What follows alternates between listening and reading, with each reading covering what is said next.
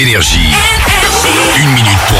Salut Enzo Et salut Reda Les filles du Saint-Germain-Blavozy ont sombré face aux avant-dernières. Oui, c'est du handball féminin. Les filles de la plaine, comme on les appelle, se sont déplacées dans le département du Gard ce week-end, dans la commune de Bouillargues exactement, pour y affronter l'équipe locale, les 11e du classement de National 2.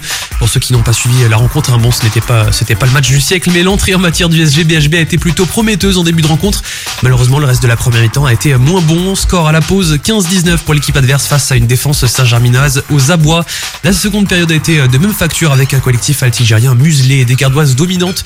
Ce qu'on peut retenir de cette rencontre, eh bien, c'est un seul lettre vous manque ou plusieurs et tout est dépeuplé. L'absence hein, des deux cadres Mathilde Masson et Sabina Karupovic a été euh, difficile à combler, surtout face à une équipe méritante et plus méritante aussi que son classement actuel, un score final 35 à 28. Il faudra vite relever la tête. Prochain match au gymnase de la Plaine hein, chez nous à 20h ce samedi contre Voiron, la lanterne rouge du championnat. Énergie. Une minute pour un club.